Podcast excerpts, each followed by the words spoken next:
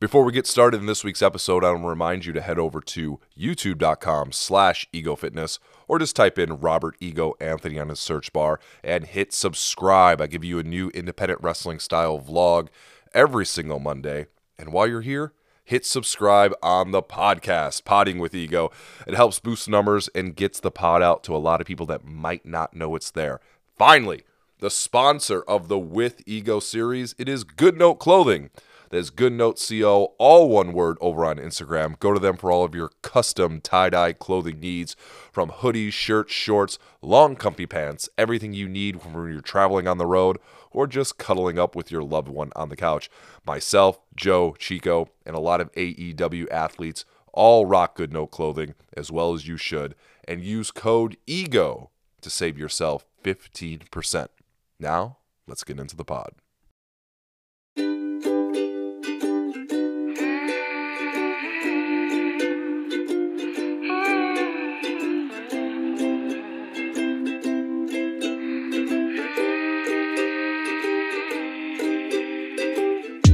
Need an ice pack.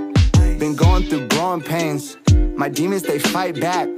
But I'm in the center ring. Roll with the punches and taking measures. Learning through love and my endeavors. Eating fast food, smoking pre rolls, dipping hay like a chicken tender. I ride with my highs, but keep it low key. I'm keeping it low key. Ain't wasting no time on things that I don't need. I don't need. Daydreaming off no sleep. Can't hide what your soul seek. Life moves at a slow speed if you're listening closely. Been jumping through hoops, double dutch. Feeling broke, budget cuts. Can't get ahead when you catching up. Two shots of my seven up. All this work got me worked up. Suit and tie got me dressing up. Can't follow steps when you stepping up. On my own terms, I'm growing up. They told me. Ladies and gentlemen, Robert Anthony, Egodisco Fantastico in some circles, here with the kid. I'm going to say kid that if I didn't book him, wouldn't have wrestled more than four times in the year 2022. Five. The man that wrestled Gunther, aka Walter, on SmackDown. The man that everyone hates, not Chris Rock, but Joe Alonzo Jr. How you doing, Joe? Everyone loves Chris Rock. Oh, the show. Yes, I'm doing great today. Oh my Uh, you God. also forgot that I wrestled Cyan and NWA. You also forgot that I wrestled Veer Mahaan on main event.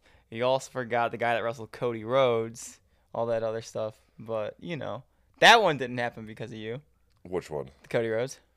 That's that is very true. That one happened because of the amigo, the the, the he that? who shall not be named, the man that fell in love and forgot his friends, Oh, fell- Sir congrat- Samuel Adams. congratulations on the on the. Okay, We so can't edit anything out, so I have to be good. yeah, uh, number one, I'm going to tell you something. When you watch this, you see those giant peaks on the recording. Is that me screaming? That's you screaming. So don't. Yo! Fuck.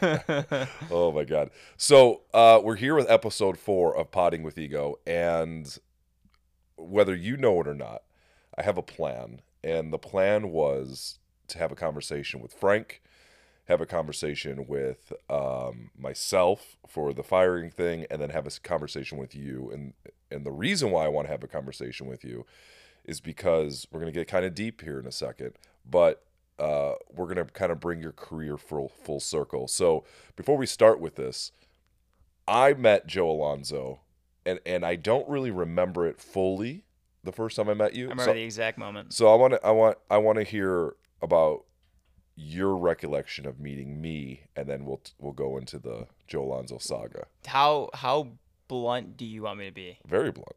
Okay. All right. So this is gonna be the first time I admit this. Do you want me to say it? Oh, please go ahead. All right.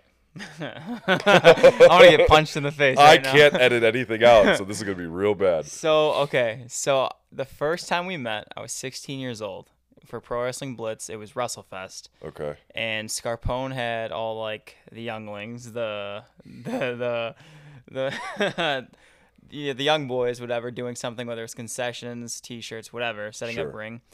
Uh, mine was to do concessions with uh, Tony's mom, Roseanne, Okay. and next to Roseanne was a girl who I thought was my age, and I was like, oh, like this girl. Oh God, do we have to edit this out I was already? like, I was like, this girl's kind of hot. I'm gonna try to talk to her, and then. Oh, That's my wife. oh no. so I'm just like, I thought she was like 16, you know?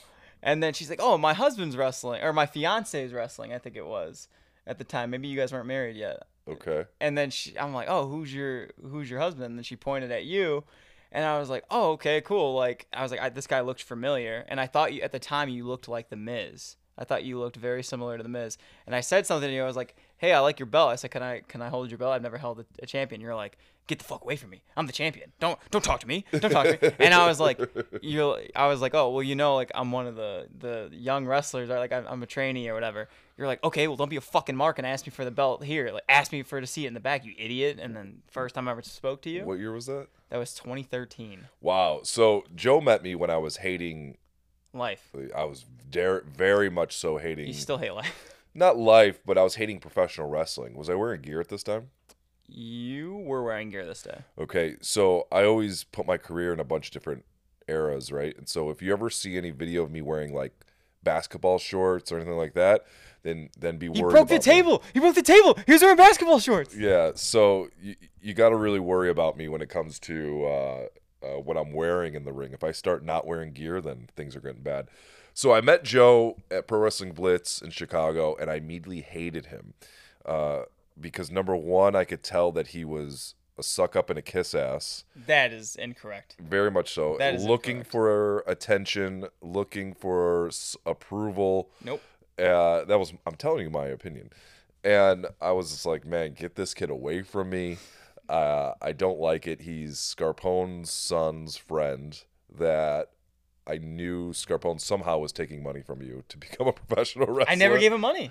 never. Never. He a lot of free labor, but I've never oh, gave Scarpone yeah. a dollar. Well, then you were the ones that kind of did all that. So I met Joe, and then something happened. I don't know what happened to I where remember. then I started liking you. You stole my lightsaber. I didn't like you then. You, you think that's it. I stole Joe's lightsaber out of his car because he was getting on my nerves, and I think I legit was going to keep it. Until I threatened to call the cops. Yeah, but that's not when He I was like, liked oh, you. oh, oh, I'm a teacher. I, I can't have the cops called. Oh, I wish I could edit shit out. Uh, so I- I don't remember when I started like you, but I think it was because he you actually took the wrestling business seriously, which you don't take now.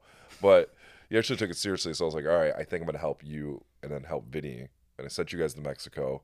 Yes. That went the way it is. We're not gonna get into that story. And then we are where we are at now. Mm-hmm. Is that a fair assessment? Yes. Okay. Now I'm gonna fast forward a bunch. Okay. And this is probably what the bulk of this is gonna be about is why does everyone hate you? Ooh, that's something. Everyone hates you. I'm still trying to figure that out myself. I are you not, not, okay. Not not everyone hates me. I'm very aware that not everyone likes me. sure. Um, and it's like, so this was not. This is not just the wrestling business. This has been my whole life. Like my whole life, I've never been liked. I was never the cool kid in school. you Um, were, you said. I was not. I Oh, was not okay, the cool okay. kid in It school. must be the eyebrows. That's that's what you and Brian Pillman always say.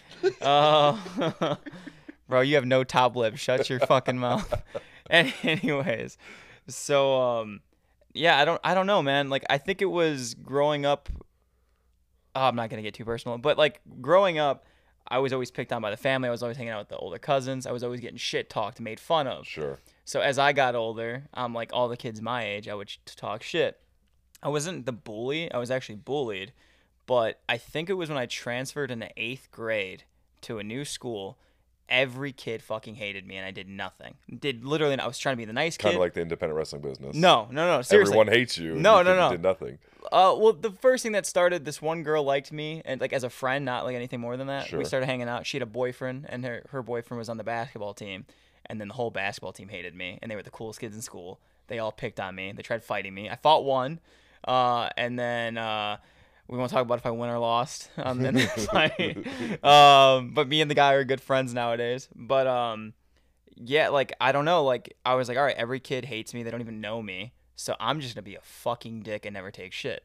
So it's like it's not more so that I'm a dick to just anybody. It's like if you say something that doesn't rub me the like right way, like if I don't like what you said, I'm gonna react. As far as like, oh, maybe you shouldn't hit that move. Maybe fuck you. Who the hell are you? Okay, so now I don't want to go all over the place. I'm gonna I'm gonna keep this on track. Yes. I met Joe, hated Joe. Again, probably everyone hates Joe when they meet him. But now you love me. Oh, stop. So I saw something that not many kids that start out in professional wrestling have, and that's a drive to get better or a drive to want to learn or anything like that. And around this time that I started liking Joe, I wanted to quit. I want to quit wrestling every single day, but I wanted to quit, but I also wanted Same. to give back, right? And I think that's why I do training at the Freelance Academy. That's why I give a lot of guys opportunities when I'm booking these shows. I want to give back so I have some sort of legacy other than just me being a dickhead in the Midwest or mean to people. So I said, you know what? I'm going to try something. This is all coming back to me. I'm going to help Scarpone's son, Vinny. I'm going to help Joe out and let's see if they could become something for me to have like a legacy, right? So I'm helping Joe, but then I start realizing what Joe just said is that he doesn't take direction and he doesn't take criticism well because it says, "Hey, don't do this move." Well, fuck you, I'm going to do it anyway. So that's kind of where I was having a headache with uh, teaching you to do the right things, right? Because you said uh, if no one rubs you the right way, you're going to tell them off. AKA, I think you were in a locker room in Minnesota or somewhere and someone moved your bag. Do you remember this story? They picked my bag up from the chair, I, and then they they put it in the middle of the room, and they sat in it, and I went up and I, out to get changed, and this guy's sitting in my chair, already ready, dressed, Yeah. and I'm like, "Yo, did you move my bag there?" He's like, "Yeah, like I, I needed to get changed." I'm like, "Okay, well, do you mind getting up so I can get changed now?" And he's like, "No, I'm sitting here now." And I'm like, "Well, don't touch my fucking bag, bro. Get Hmm. Did the you say fuck it just like that? Yeah, so Okay, get the okay. fuck up. Like I don't know. And he's he could beat the fuck out of me probably. He was a huge guy. But I'm just like, you know, like don't touch my fucking bag. I don't care who you are. Give me my fucking like chair back. So, and then so I get a text. he got up though. He did get up. He did but get up. I did get a text after this happened. You're not gonna like this because I always tell Joe like, "Hey, don't do this." Then he does this. Hey, Joe, act this way. He doesn't act that way. You gotta tell me the opposite of what you want me to do. I have, yeah, I've, I've learned this. So I get a text. You're not gonna like this. I almost got a fight in the locker room, and he tells me the story. I'm like, bro, just move out of the way. The Like, whole locker room was on my side though, by the way. Everyone in the locker room hated this one individual. Yeah, but nobody's gonna go on your side publicly. Of so course not. So I'm, I'm slowly finding out that people hate Joe because he doesn't follow the invisible rules of professional wrestling of like, if you're super, super new, shut your mouth and eat shit, right? And Joe comes from the hood of Orland Park. I'm not from Orland, you bitch. I'm not from Orland Park. Don't you live in Orland Park? I to stop giving my address away. Don't you live in Joliet or Plainfield? Where are we right now? So, so he comes from the hood of Orland Park, and he's like, "I'm not going to eat shit, so I'm going to tell everyone to go fuck themselves." And, I'm from Bridgeport. Just to put that out there. and everyone hates him for it, right? And, and I've noticed that a lot. That everyone just hated him, hated him, hated him. And I'm like, man, you know, it's like this is not going well for this kid. I don't think it's going to end well for this kid because Chicago, and I and I said this in the "You Got Fired" Part Two uh, podcast, which you could go back in the archives and watch now. That Chicago is super cliquish Very. and it was like that when I first started, and it's still like that today. And Everywhere's cliquish though. not when I went to the East Coast. It wasn't there. Everyone was pretty much family out there. I lie, CCW. So I buried. Where's that place that you went to in Pittsburgh that I screwed over? Uh, IWC. IWC was very cliquish, and I said that in the vlog, uh, the last pod. I mean, but anyway, that goes. you stole her belt, yeah. I did not steal the belt. I just won their belt and then never came back. Stole their belt. another another podcast for another day. But Chicago is super cliquish with the wrestlers, with the promoters. Even back then, people are fighting over twenty miles of territory, qu- territory, quote unquote. And Shout out Danny Daniels. uh, yeah, but uh, nowadays, the freelance students are even cliquish. The kids that go to CSW or Boz's school or you know whatever, they're all cliquish and they're all a lot of people are petty and things like that. And I've noticed it. And I've never had a click. I'm your clique. You're yeah, yeah, I guess. But it's like I have I like You didn't have a clique because everyone kicked you out. no, I never had a clique. I never tried being a part of a clique. Okay. I never did. Well, the point I'm trying to make is that I noticed it, and for a kid coming up nowadays, I think it's super tough. I think it's easy now. It's How so? easier now. How so? Cause now it's like there wasn't all these schools when I like when I started true. with Scarpone. No, there was a lot of schools when I started. When I started with Scarpone, There was nothing. there was no schools. There Okay. was So then Ali that's school. harder. Ali school was the only okay, but that was when I started. Okay. You had, just Ali school. It was at Vanguard, mm-hmm. and I think that was it. I didn't know of any other school. Maybe Boz. I Jimmy think Blaze had one, and Boz has always had one. I, kn- I didn't even know about. I didn't even know who they were at the time. I only Okay. knew of Scarpone, and then he the school kept falling through, so I went to go train with Ali. Yeah. But that was the only thing. Other than that, I didn't know where to go get trained unless you were to like you can join OVW school at the time I saw. Yeah. But I didn't know of anything, and so now like that that time I barely survived. Thankfully, you came into my life. Yeah. Um, but nowadays you have Baza school, you have the freelance school, you have Bryce teaching kids at Galley, you have you have there's all these things, and they all like have their family at that school, and all these students come up with each other. To where me, I had everyone that I started up with, they quit. Like no one wrestles anymore that I started with. A lot of people quit. Uh, I, what I mean by it's it's harder for you guys today is because not many people are looking out for each other. This is true. Back then, some of us looked out for each other. Like we mentioned Scarpone, which nobody on here knows. Um, Scarpone wouldn't have had any bookings if I didn't get him bookings back then, right? And I wouldn't have got to Ring of Honor or IWA Mid South if it wasn't for Mike Robles or Colt Cabana.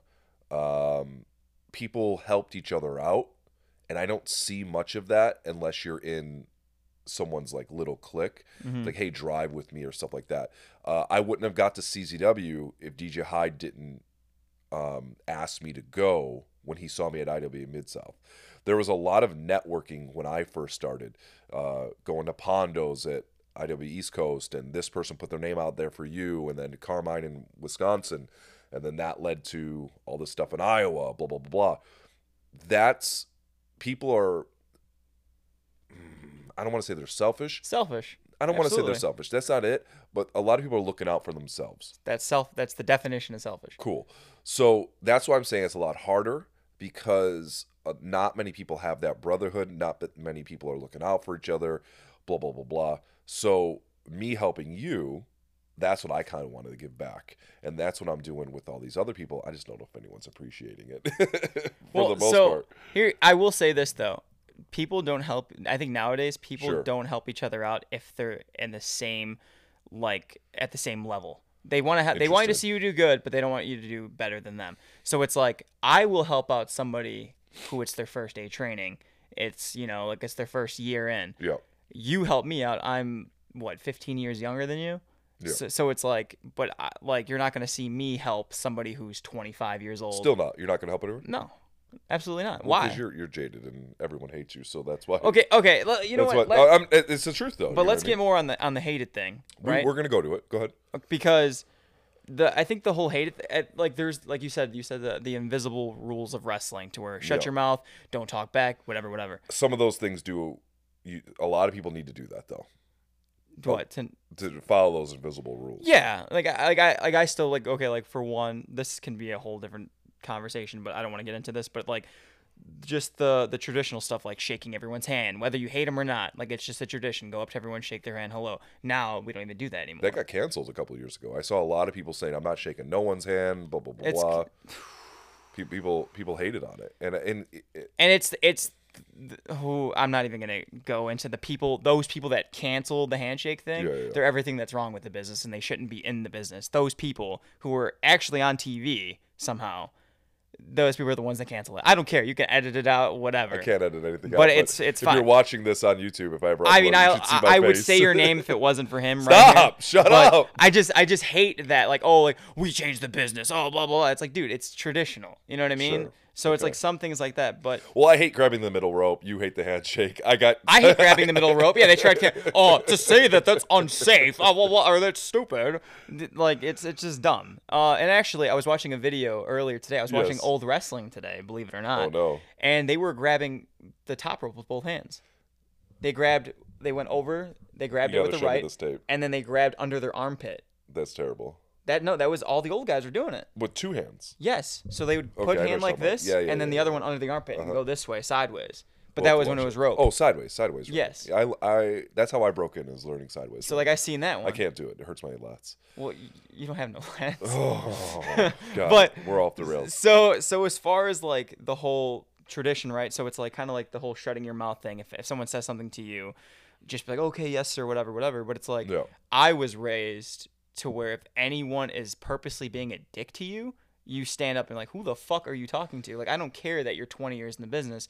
You don't come up to me and steal my chicken sandwich or some shit like that. You know what I mean? Like yeah. Joe's, Joe's talking inside baseball. Uh, let, us go back to the words. The way I was raised. Are you talking about raised wrestling or raised real life? raised as a human being. Sure. So people that are not in the professional wrestling business don't understand this. They'll never get it. No. the what I'm going to explain it.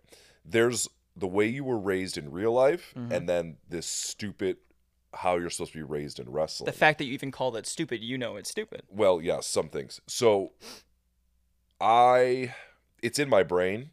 So like when I see Hardcore Craig at the gym, at my gym, I still go up to him and shake his hand and kind of lower myself to him because he's been in the wrestling business more longer than I have, even though I'm more successful than him. I still find myself being mentally lower than him. You know, I like him. Great, great guy. But I mentally put myself underneath him because that's the way you're taught. If But someone, that's I believe in that too. yeah, but sometimes people don't do it. Well, I'm, I'm making a point. So, in real life, if you're Elon Musk, Elon Musk isn't going to bow down to Bill Gates, right? Even though Bill Gates became richer before him, Mhm. he's not going to bow down to him because, like, dude, I'm a billionaire. I am better than you now. That's real life. In wrestling life, you have to kind of bow down to the people that have been there before you, even though they might be not be as successful than you. So that's the point I'm making is wrestling and real life don't make sense. But all that stuff, I'm with you on. Sure, so am I. I- But I was I'm not- explaining it to the people that are not in professional wrestling. So it's like those rules, I believe, yeah, respect the generation before you. Respect your elders. even with like, you look at like rap music, you know what I mean? Like all these younger rappers coming up, the like the face tats and like the SoundCloud rappers, they don't give a shit about like the OG rappers. They don't Yeah. give a damn about them. But They're you just love like, those SoundCloud rappers. I do not like those SoundCloud rappers. Six Nine is a. He was not a SoundCloud rapper. Uh, out of my getting into. that. Anyways, he was a YouTube rapper. Okay. Um, but like, no one respects the older generation. Okay. Um, even like today's wrestlers, they make fun of like, oh, the Undertaker, Undertaker's views, Kane's views, uh, Stone Cold, like anything from back in the day. They shit on it. I I respect the generation before me, but my Get out of here! You respect things to happen in 2005 and sooner. Your favorite belt? we had this It conversation. was not the spinner belt. Don't say the spinner Your belt. favorite belt is is The one that Brock Lesnar's the- un, the undisputed, undisputed title, which one. is ugly as hell. You hate the NWA World Title, so get away from It It looks like I don't hate it. I, you know what I mean? You know, it's nowhere in your top 20. It's and well, I don't. I can't even think more than twenty titles, so it is definitely in the top twenty. But So, my ahead. thing is, is I'm okay with the tradition of respecting the generation that came before you, um, but I don't. I don't give a shit who you are at the end of the day. You can be the most successful person in wrestling. If you're purposely being disrespectful towards me, Sure. I'm going to tell you to go fuck yourself. And if even if I get my ass kicked, like I'm down to fight over that. Like This I, is true. But I, I don't care who it is. you know. could be a fucking legend. And I and, and 30 I years think in. that's why people and, hate you. And you've witnessed this firsthand. Not you fighting, but Not ahead. fighting, but like I'm down to speak up for myself. Like you're not gonna Yes. punk me. yes. But it's just like I think you should. That as a man, you should do that. So we built the foundations of this conversation. We understand where Joe came from. We understand he speaks up, and because he speaks up and he doesn't follow the invisible rules all the time, people hate him. This recording that we're doing, uh, it's my plan to humanize you. Number one, and number two, to give you a second chance, because Joe, unlike myself, I lost everything because WWE fired me. Joe was on the path to be super successful, and you lost everything because you acted like a, an idiot. You act like a child. Are we gonna get into that? We are going to get into this. Oh, well, well, well, and I want you to be real about it because let, let me set this up.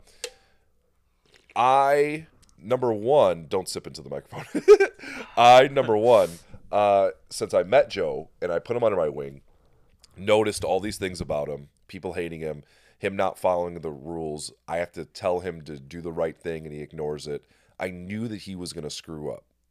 And I kept telling you, once you lose it, everything, not lose your mind, but once you lose everything I lost here, my mind.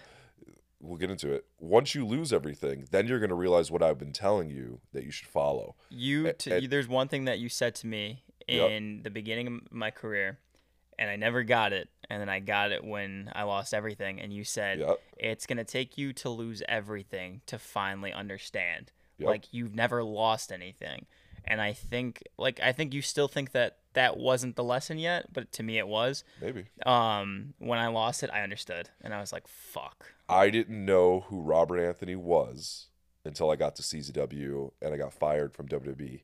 You don't understand the wrestling business.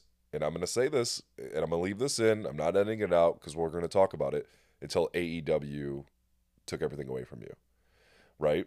And at that point, I feel that you, not a hundred, my mind, you could you could debate this. Eighty percent, you realized it, right? So, let's have this talk. I got into AEW through Jon Moxley. It's on the pot. It's on the YouTube channel. Go back to figure it out. Uh, you could hear that story. Joe got in right after I did with his friendship with Sammy Guevara. No, I got it before you.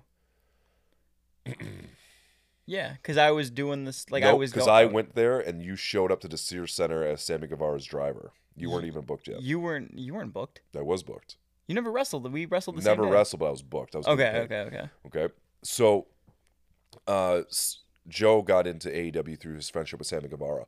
And from day one, Joe ran around AEW like he was running around the backstage of Berwyn. And, and the video of Brandi Rhodes. Uh, yes. And I remember telling Joe, I'm very upset that you have this as your first quote unquote extra Experience. experience yeah. because you don't you didn't get what I got. When I went as an extra for WWE, it took me from 2005 to 2013 to have a match in an arena for WWE as an extra or to do anything, right? It took me all those years. Joe within 4 months had a match on TV uh, on uh, in front of nobody. that I, that audience though. Yeah, you know what yeah, I mean? yeah. So I was like, you don't have the same experience. You're running around here shooting vlog bits. You're shooting bits with Brandi Rhodes. You're just running around taking pictures on the stage, doing whatever you want. And I, I said, this is going to end up bad for you. Mm. I wasn't the one initiating that though. no, because you were following your friend. Yeah. So give me your thought from, okay, I'm booked and I'm going to AEW. What did you think at that time? Um, I man, so like at the time when I built the friendship with Sammy, we had the mindset of like wrestling wasn't going to be there forever. Did you meet at Warrior? we met at Warrior. I was Takashi six nine. Did you flip off the camera? Ooh, I was leaving that as an Easter egg. Edit it in. Go ahead. Um, I was like, "Damn, you're getting wild." Uh, we met at Warrior. Uh, I was Takashi six nine gimmick at the time. Yep. Sammy loved six nine, Yep. and he saw it, and he was like, "Holy shit!" And he like did put the camera on my face. We became friends, Yes. and we had this very similar minds as the way we viewed wrestling. The way I we- didn't like Sam at that time, right? You did not like Sammy. Or I just didn't care. you. I never said I hated him, right? You, I, you just like he's just a kid. Like, Okay, You, good. you didn't think anything of him. you didn't hate him. You didn't think you ever hated him. No. Um, but we I started. just remember him as Joe's friend. Yes. We started building a relationship. We had this very same mind as to where like we're not going to do this shit past 30, 35. Then we cuz he was building up YouTube and we've talked about like shit with like the Paul brothers. We talked Yeah. about Nelk Boys like just starting YouTube and just going onto a completely different like a different world outside of wrestling, but wrestling would be the platform for it. Yep. Um, and we're just kind of like, let's just see where this goes. There's more than just wrestling. Uh, we feel the same ways when it came to people getting smart with me. Because if you look at Sammy's career, like he had a lot of fuck ups before he got to AEW. Yep. Like got in a lot of trouble because of his mouth. Same shit. We had the same. He literally to this day tells me like it's scary how much we're similar. Sure. And so when he got got to AEW, he's he, Sammy helped me out a lot. Um, doing a bunch of shit for the videos for the vlogs. Got you booked in Pakistan. He did get me booked in Pakistan, and he no showed it, Yeah. which is funny because I was supposed to wrestle him, and then I Right. wrestled an untrained kid from Pakistan. Keep going. Uh, and so when we were at AEW, I was kind of like, I had the mindset, like I, I didn't have a cocky mindset, like oh shit, I'm AEW, I'm Sam's friend, but I, I was very comfortable because I remember You were- like yes, you're way too comfortable. I remember every all the extras were sitting in the chairs by like the screen that they had you could see what, what was going on. this in? This was in Was this Illinois. we drove really This is in far? Champaign. Champagne. Okay, good. Um, and I remember like all the indie guys were sitting in the chairs watching the show, and I was running around with Sam. And then like Yeah, you Sam, were. Sam came to the back at like during a segment. He's like, "Oh, who do I talk to? Oh, Joe Alonzo." He like said my name on TV while they were still filming, I remember that. and it was just shit like that. He just kept like, like he was just putting me over. He was being a Yep, good yep, friend. Yep, yep, Um, so like I was, I didn't have a cocky mindset, but it was kind of like I was comfortable. I, I've, Yeah. I, and, but for the most part though, besides from Sam, any room I walk into, I get relatively comfortable fast. Like once I fill out the environment, like I've never been a shy person. As soon as like that conversation opens up, I've always been very comfortable. If you would have went to WWE first, would you have acted the same way? No, hell no. I'd Because Sam wasn't bricks. there? I would have been shitting bricks. Okay. But I mean, when I went to WWE, I It's was different. You lost everything and you had a different Yeah. mindset. So like we were um so when all the stuff with AW was happening, I was just having fun, man. Like that that's at the end of the day, that's Yep. I was having the time of my life. I was having so much fun. I had you there. I had Yep. Sam there. Uh like with Fuego and Marco and I said Did I ever tell you to chill out? No.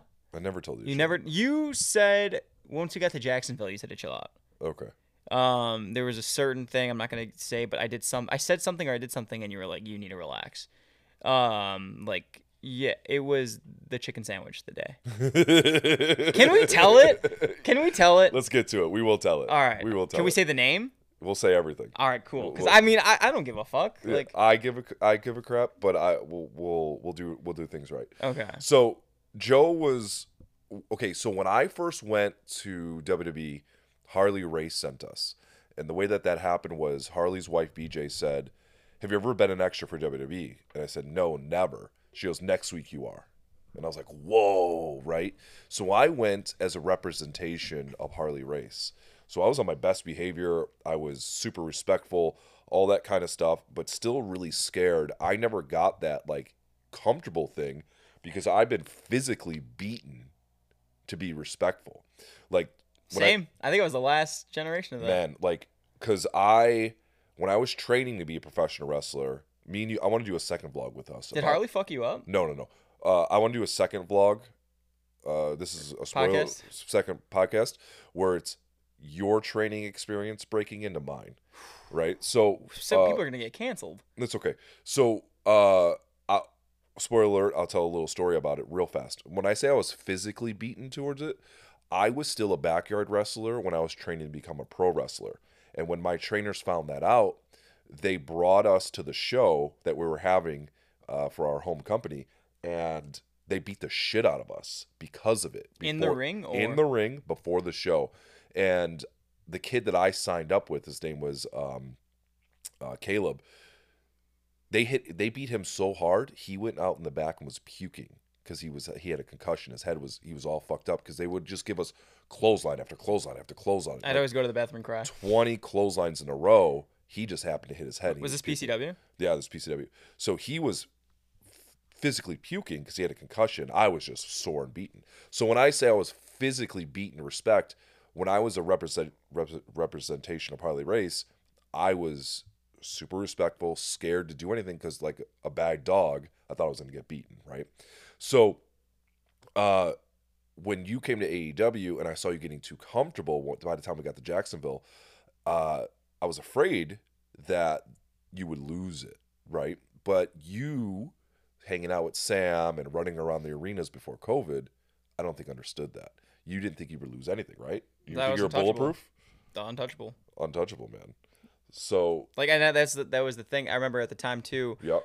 the I started to get an attitude when because at the time like everyone in Chicago hated me. Yep. Texas started to hate me a little bit, but it wasn't because of me. It was there was there was friends from Texas that people had in Texas, in Chicago, Yeah. and I'm not gonna say who it is, but the word started getting around like, don't fuck with this kid. And Sam, you? yes, Okay. Sam was you and Sam were my only protectors, right? Like you guys are the only ones that fucked with me. Yeah. Um, and then I remember like I really started because I, I did the six nine gimmick, and that kind of like morphed into Joe Alonzo because it, it was me in a in a sense. Like six nine was a who gonna stop me? Who's gonna do this? I got millions of dollars. Blah blah blah. blah. Like he just kept his thing was like, no one's gonna stop me. I'm untouchable Sure. that morphed into Joe Alonzo not only as a character but low key the person in real life. Okay. Because I, since day one, no one's ever wanted. Everyone, I was always told I would never make it. I was Yep. told by Mustafa Ali, you won't last more than two weeks. That's fine. No, we talk. We're me and Ali yeah. are good now.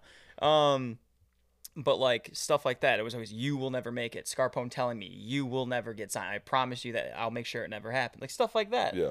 So once AEW started happening, I was kind of like, who's gonna fucking stop me? I'm fucking here. Fuck you. You're gonna stop yourself. Exactly. But that was like the mindset I had, and then also too, like my first match ever uh, at AEW was against a, a guy that I watched as a kid, Jack Swagger, Jake Jake Hager, and then my second match was Cody Rhodes. So in me, I'm just like, I'm getting signed. Like, th- like I, I'm getting signed. I know I'm gonna get signed. Yeah. Like I had the mindset of I'm untouchable, and then Wow. the last couple matches I had were like not people as big of names, and I was like, "Fuck! Like, what's going on?" Wait a minute, man. That's crazy that your first two were Jake Hager And and, Cody Cody, Rhodes. Rhodes. I didn't even think about that. So it's just like I'm like, "Oh yeah, I'm getting a sign." And then like how giving Cody was in that match, Yep. I thought like that's my tryout match, and I was a fat fuck. I was out of shape. I he does it for the been there. cookies. Does everything for the cookies, bro. We should have did that shirt. The the the graphics that you and Sam kept sending to the group chat of like Oh. the face with the cookie eyes. Oh man. But like it was bad. I did not deserve to be in that match. So, um, I'll give a quick timeline.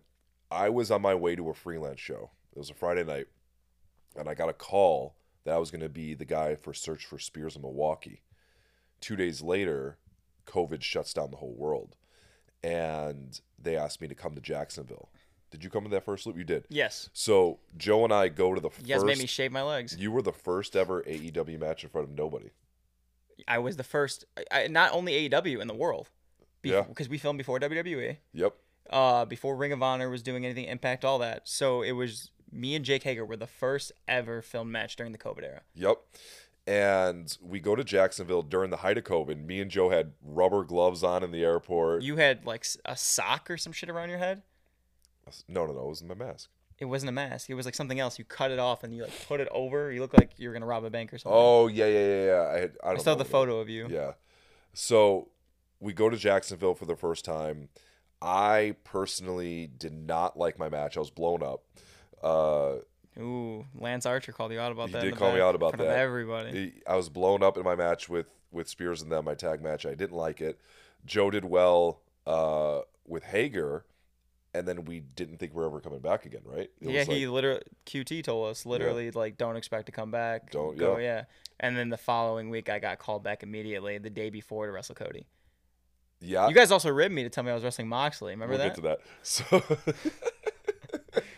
And you guys also had me shave my legs. You guys did fake text messages pretending to be QT, saying that we want we want Joe to wear tight or uh, to wear the trunks. And so I I went to Walgreens, spent thirty bucks on clippers, and I shaved my legs for the first time. And that shit had razor burns. bro, It was so bad. we used to have a three amigos group chat, and we decided that we were gonna rib Joe. You guys rib me a lot. That's why when that, oh We'll get to it. we'll get to it. We we told him that he was wrestling Jon Moxley, and I had secretly filmed Joe taking DDTs in the, In the bed, Sam was giving me the fucking the paradigm shift or whatever the hell it's called. Oh my god! The dirty deeds, we'll call it, uh, Yeah. on the bed. I was practicing taking it on the bed. I was Oh, doing no. cardio in the hotel, the hotel gym. I was doing cardio. You were filming me. Oh, we Um, told him to, we told him we want to wear trunks, so he shaved his legs. I Dude. forgot about that. I was I was so pissed, and I I didn't. I was the one that realized. You guys forgot about the shaved legs rib. I did. I I you said it. reminded you. I was like, wait. I was like, they never said anything about the trunks. You're like, oh yeah. And you guys are laughing. You're like, they never said that. Like we Oh, fixed that man. too. So okay, here's where things break down. We're having a good time in Jacksonville. We're here there for weeks now, right? Every other week we were going.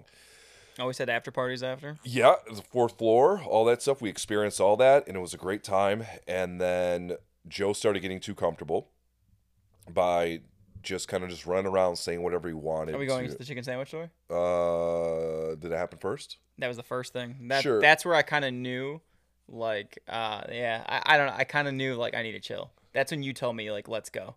No, that Sam was the one that said let's go. Did he? Yes, that's when I knew it was bad. And then, but you guys, once we got to the hotel room, you guys were like, So uh, let me. I'm gonna do this. Wrestler X. We're gonna say a wrestler X. why can't we say the name? Wrestler X is holding court and having a big conversation. And this is like two in the morning, one one o'clock in the morning. Probably later. probably later. And everyone's hungry, I assume. I was starving. Joe Uber eated a chicken sandwich. I was the last person. You guys already ate. Yeah. Joe Joe Uber eated this chicken sandwich. It shows up. Joe sits at the table, starts opening this chicken sandwich, and Wrestler X sees Joe with the chicken sandwich and then says, Uh, he goes, "Hey, Sonny, uh, what what you got there?" And I was like, "Oh, I got some chicken nuggets and some fries." And he's like, "Oh, that's all you got?" I was like, "Well, no, I finished the nuggets, but there's some fries left over. I'm about to eat the chicken sandwich." He's like, "Oh, you you got a chicken sandwich? What about me? What do you got for me? What do you got for the champion?" And I was like, um, "Well, we don't know who the champ was at the time." And then, well, I almost told him like, "We- "Technically, you're not the champ anymore," but uh, I was like, God, I can't keep anything a secret. so I was like, I, I just told him, I was like, oh, like, I, I don't know about you, man, but I, I got a chicken sandwich. He's like, oh, who is this guy? Look, at look at me, but like, you got yourself, like, but you didn't get me, blah, whatever, whatever. And then he wanted the chicken sandwich and he, tr- he was about to take it. And then Sam took the chicken sandwich, gave it to him. I took it back. I took it out of his I hands. remember that. And I took it back, and then Sam grabbed it again. He's like, "Let him have the chicken sandwich." I was like, "No, Sam, fuck you and fuck him. I'm not. You're not taking my chicken sandwich." And uh, somebody distracted him because he was like a little. He was a little. Sure. Yeah. And then, uh, oh, dude, I want to say the name. No. Uh, all right. So, and then like he got distracted with another conversation. Someone said something to him, and Sam's like, "Let's fucking go right now." Yeah. and we went up to the room and Sam was pissed at me for a second, but then he goes, "You were in a weird fucking situation, man. I don't know what to do. Like it's it's he it's him, a legend, and then it's like it's you. There's so many legends there. Relax." Oh my god. So he's like, "What what do you do? You're in such a city, shitty situation. Like, what are you supposed to do?" He's like, "You want to stand up for yourself as a man, and you also want to seem like a bitch." And him himself, the guy who took the chicken sandwich, has told stories about back in the day about like earning respect of others by standing up for yourself. So like, fuck, you know what I mean? Like, it is what it is. And it, I guess. but like just shit like that. Like that's when I knew I was just like, man, like this is weird. Like. I, I I knew that I was gonna be a problem from that point right there. Then why didn't you change it? Um, because I was unstoppable. And nobody could touch it. No, I'm playing. I'm joking. I'm joking. I'm telling the truth. Um, because I just thought that he was just drunk and like that's it was just that. Yeah. And then like it, it was what it was. So- Because then everyone started being cool with me. Like I got over with Cody. Cody was being really friendly. QT was really friendly. Like QT was pulling ribs on me too. Like Yeah. everyone was fucking with me. And then I probably should have stopped too after I did the Stardust thing to Cody. Yeah, in Joe's match, he did the Stardust hand motion. To Cody. Here's how much a fan I am. I didn't even know what that was. Like when you did it, I didn't understand the You're like, I- yeah. I never watched. Brandi, like you could see Brandi in the background reaction. She's like, "What the fuck?" Like, right. Well, I didn't know what it was. And then, but uh, apparently that was a big deal. they tried burying me to Cody, and Cody's like, "What am I supposed to do? Bury the kid? Like, it's it's free game. He can do whatever he wants. We're in the ring together." there you go. So Cody had my back. So shout out to Cody Rhodes. So chicken sandwich happens. Joe doesn't give his chicken sandwich up, and in in the fake rules of professional wrestling, I ate that fucking chicken sandwich. technically he was supposed to give his chicken sandwich up. Fuck you. Uh, there's been old school stories about guys having first class air travel and standing up and giving their seat to a vet. That's the rule. Things you would never do in real life, but it happens in wrestling. So the chicken sandwich thing happens. We tell Joe to calm down. He doesn't calm down. Then we have a run where Sam isn't there anymore. I want to ask you a question real quick. Go ahead. Am I a bad guy for not giving up my chicken sandwich? Real life, no. Wrestling life, yes. But I paid for that chicken sandwich. I understand. I that. bought it. I understand that. He's a millionaire. He can buy his own chicken sandwich. I understand that. Real life, you did the right thing. In the fake world of fake world of like rules of professional wrestling, Mhm. you did the wrong thing. You should have that. offered it to him. I wear my shirt. Be real. I understand that, but I'm just telling that. you. I'm just telling you. Yeah. Okay. I just want to hear your opinion. Yeah. It's So then Sam's not there. hold on. Would I have given him my sandwich? You would have not have. I would not, because I'm in a different aspect of my life. 2005, Robert would have offered it. Fuck that, dude. I understand. So, uh, Sam gets suspended, yes. and he's no longer there, which is the worst thing for Joe Alonzo. I no longer have. You have no longer have Yep. protection. So, once we show up to Jacksonville, was it the first time after? It was the very first time. First Jamie. time after. Um, we're still in the group text with Sam and letting him know whatever. Joe, without Sam, went full fledged crazy. He was like, "I'm going for this." Let me today." tell. Let me tell this part. Okay. Are you going to talk about the height thing? Yes. Okay, because then there's a second part that happened. Can I say names? No. Why not? Who I measured. Yes. Okay. Not not who you got the tape measure from. Oh yeah, no, no, not, not the office people. Not any of that. Not any of that. So, first things first. I got in a weird mood because there was somebody by the ring who was like talking crap. I'm not gonna say their name, Sure. but they called me a bitch and they were saying it loud, and you were witnessing this. I do remember this. Oh, It was no. a her. Yep. and I was like, "Ooh!" And I, I like kept going back and forth. I kept like literally saying like "beep," like I was hitting the ropes as she was calling me it, and I kept hitting them louder and louder so no one would hear her calling me a bitch. Yep. And then you were like, "You need to chill," like you said right there, like you're getting comfortable. You're, I'm like, I'm not saying anything. You're like, "Walk away, walk away." Yep. And then all of a sudden, Ricky Starks starts talking shit to me, and he said something about like. He called me short, fat, ugly. He's like, "Oh yeah, like you're." He said something about like, "I wish I can look like him," and I said, like because he said that I was short, I was fat, whatever. I'm like, bro, you're not that tall either, and you're like you have a receding hairline. So why would I, like, wh- what do I care about? Zach Morris timeout. Joe has Time this. Joe has this thing in his body where I'm gonna use. I mean, oh, oh, can I? You take you use the wife thing, the fake wife, and then oh. fuck your real wife. yeah, I made fun of. I said Joe had a fake wife, and I made fun of this one. I'm like, X Y Z. I said something so small like, "Oh yeah, you're going crazy like your fake wife," and then he straight up goes, "I'm gonna kill you and your whole family." I'm like, I didn't say that. I'm, right. I'm, I'm, that's the extreme he goes to. And I'm like, whoa, wait a minute, dude. I made fun of your fake wife. And then all of a sudden you just went off this way. you say I have like bushy eyebrows. I'm like, that's why like you're. I'm going to burn down your house. Yeah, And I'm like, like- oh, Jesus. So when someone says something to Joe, like, uh, you're not that tall, he straight up goes, you have a receding hairline. You're shorter than everything. You have a, your, your thighs look I fat. stole that shit from like Eminem. You know what I mean? You hit them where it hurts so they can't respond. So he, he takes it, you, you insult him at a 1.5. I insult He you go- at like an 11.17. to an 11 and it's like something that he has in him that is his biggest flaw. he called me fat. i understand I said his hairline. Like, bro, I have my hairline. You- anyway so So, all right. brother brother says this Shout joe out Ricky Starks, though. I like Ricky Starks. So, Ricky, brother says this Ricky- joe fires back hard Ricky Starks said I was fat, I was short, and I was ugly. And I said, bro, you're not much taller, and you don't have a hairline. granted you all are friends We are friends. So they were ribbing each other We were just friends. talking shit. Yeah. yes it wasn't a bully situation Yeah. So like, he was like, I was like, you're not tall. I'm like, you're not even six foot. He's like, I am six foot. I was like, bro, you are not six feet.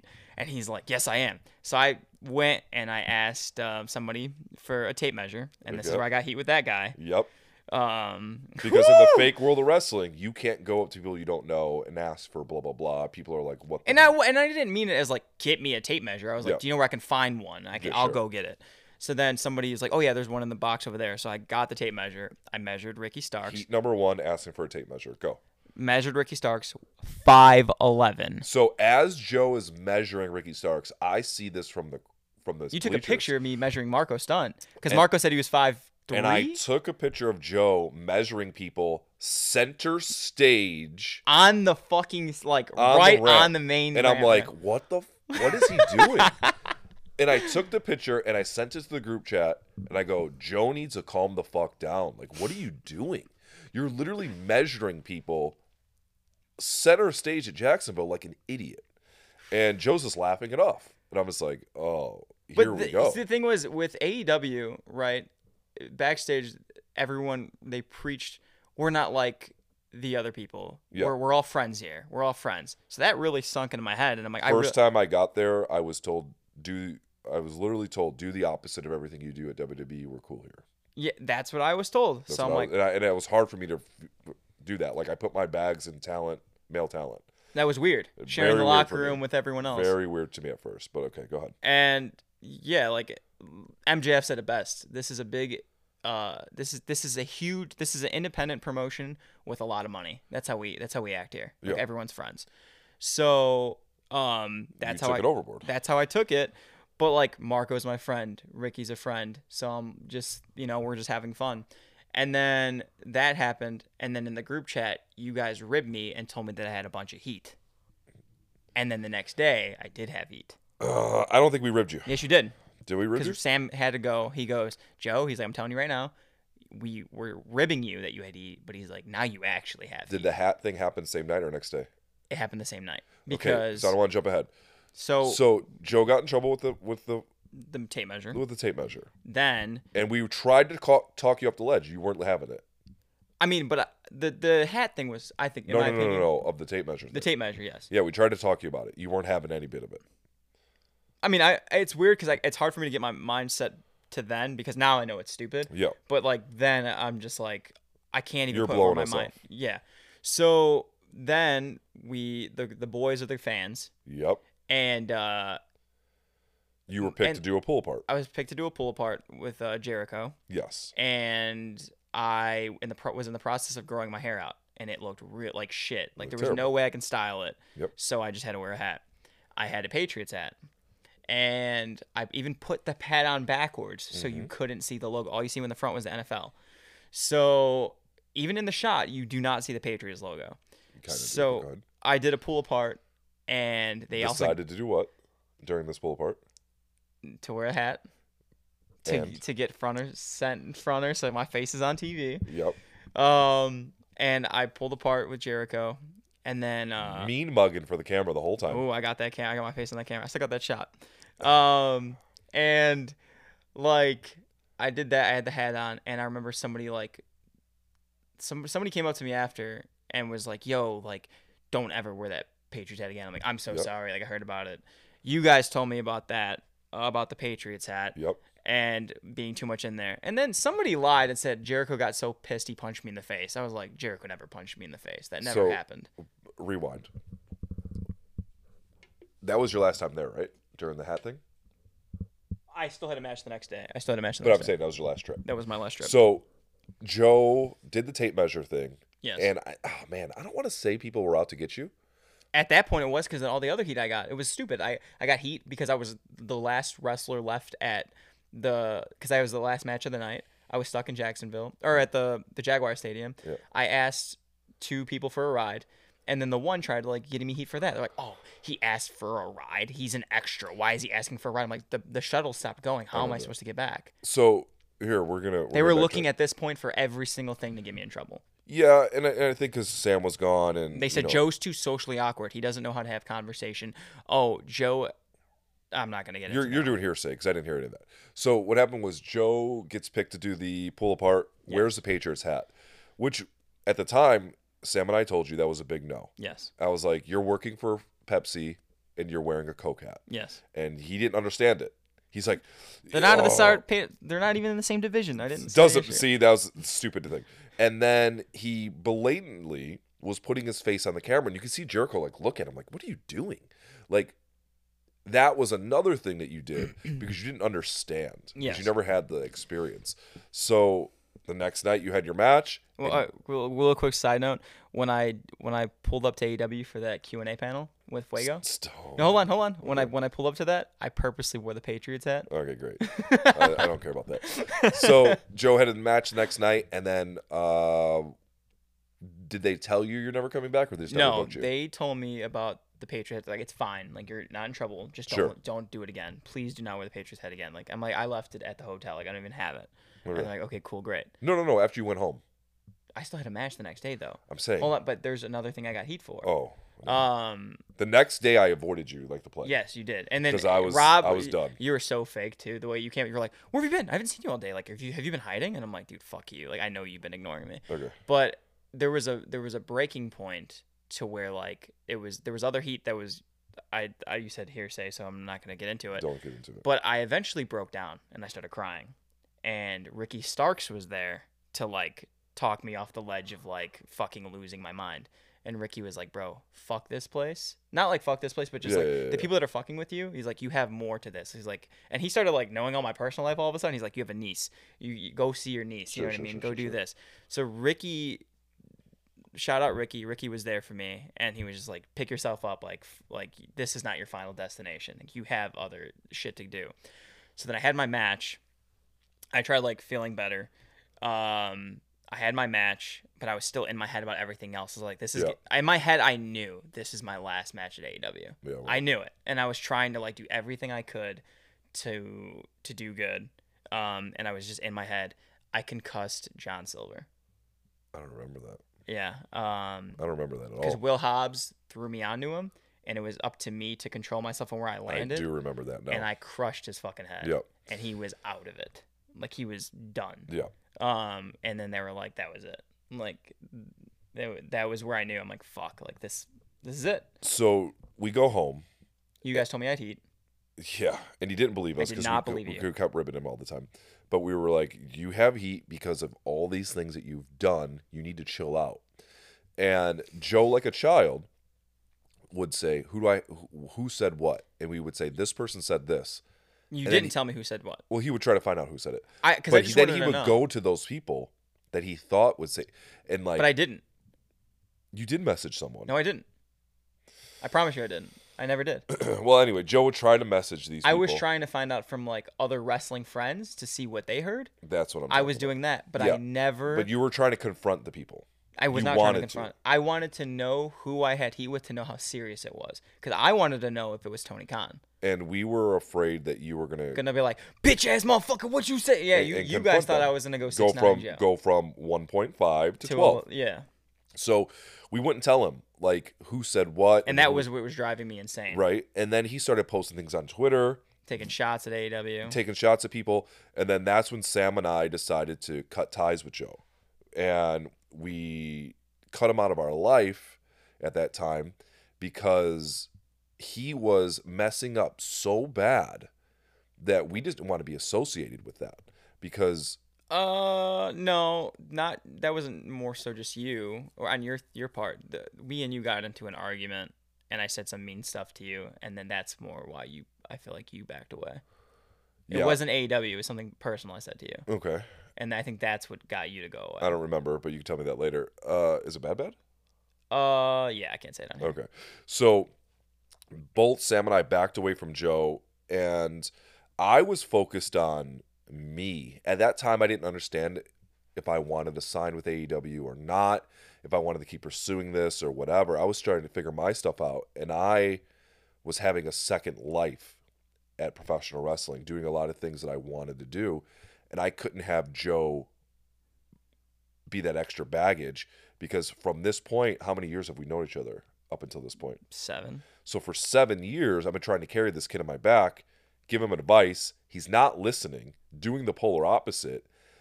After seven years, I was like, all right, dude, I'm done with you. You're never going to listen. You're never going to get it. I'm going to go do this. You go do what you want. And when I left him, Sammy left him because he just got done being canceled and suspended. Just getting back, he didn't need the extra baggage of Joe Alonzo XYZ heat. So Sam and I went on our own little adventure of like doing whatever, and we left Joe behind, which Joe lost his mind at that point, realized that he lost everything. He was never getting booked again for AEW. He lost his best wrestling friend Sam. He lost his wrestling dad me. Nobody was booking you in the country except for Texas. Yeah. All the Chicago people hated him uh, because he spoke his mind and those weird, stupid little clicks that go on here. And you lost everything. So take me through that. Once we cut you off, what happened? That was bad. Um, Were you gonna? Were you? Were you saying like? I got the frog in my throat right now. yeah, yeah. Were you saying like, or fuck these guys? Like, um, or were you pit? Or were you like, no, please don't cut me off? in the beginning i didn't under it was it was kind of like a breakup like with Yeah. the girl because it was, but it was different because it's when it's your boys it's more of an emotional like we have a connection, like we have each other's back. It's like a brotherhood. Like Yeah. you lose your brother. I feel like I lost my big brother, my two big brothers. uh, backtrack. At first, we said we were. Uh, at first we said we'll be your friend, but not publicly. I think That right, that made me more mad than ever. right. But then you, but then I tried being okay with it. Yeah. Like, I felt like the, the I felt like the side piece girlfriend. Like Yeah. we just can't let you know. we can't let people know that. Know about and then we would you give him a little advice. Don't say this. Don't say this. Then he would say that. Then we cut him off. But go ahead. Um, so like, I remember when you guys gave me word that I wasn't going back. I Yeah. stayed on my friend Dave's couch for three days. Didn't shower. Didn't Oh move. man. Um, just feeling super sorry for myself. Uh, looked up an acting school. How I old wa- were you at this time? I was 23. Okay, go. Um, So I asked that because you have to realize where he was age wise. 23. I'm 20 25 now. 22, 23 years old. I turned 23 the day I wrestled Cody Rhodes. Was my 23rd birthday. Yeah. He was 22, 23 years old having all this success. And I didn't know how to. I never. This is the first. This is. Yep. This was the first heartbreak of wrestling. Yeah, the yeah. first real heartbreak. Yep. Um, and I I didn't know what to do. Um, I panicked. I remember like I had a conversation with my dad, and and I t- I, I remember telling my dad because my dad helped me out a lot. Like, I remember he bought me a ring when I was 15. Where is that ring? It's in storage still. It needs like new wood and matting, but Okay. if you ever want to buy it, um, but so uh, I remember like I had a conversation with my dad, and I like was crying, and I told him I was like, Dad, like if I quit wrestling, will you will you be disappointed in me? And we had like a real conversation because that was the number one reason why I never quit was because I didn't want to fail my dad Yeah. like I dropped out of college. Like I, I like I didn't do anything. I didn't take high school seriously because I'm like I'm gonna be a wrestler. Um, and I told him I was like I want to get into acting. Like I, I was looking up acting schools for like a week. I was doing this, but then I like realized I'm just like man, like I still love wrestling. Like that's gonna be in the back of my mind that I failed at wrestling Sure. and I couldn't live with it. So then like I started like, man, maybe I could do this. How can I make my comeback?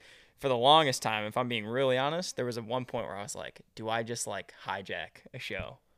Like AEW, like Ooh. Elimination Chamber, baby. Um Time out. I'm telling you. I'm telling it. So no, wait, Yes. wait, wait, wait, wait. Hold on, hold on. No, no, no. I'm not kidding. Do not. I will start dropping a lot of bad words. do not. No, no, no. I know what you're talking about. No. no, though. No, we're not doing that. You just said it. No, I yeah, th- leave it at that. Oh, okay. so um so- no, no, no, no.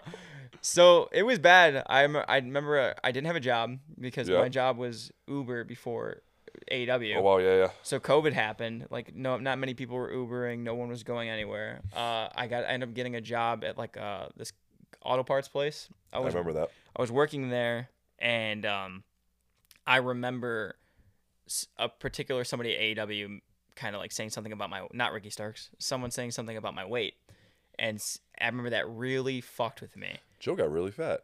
I was really fat. No, that's what the compliment yeah, was. yeah, yeah. So she's like, he got fatter than he was last time. I'm like, what? Like I've been working hard. Yeah. So I remember like the first thing was I want to get in as best shape as I can, so people think like take me more seriously. Yeah.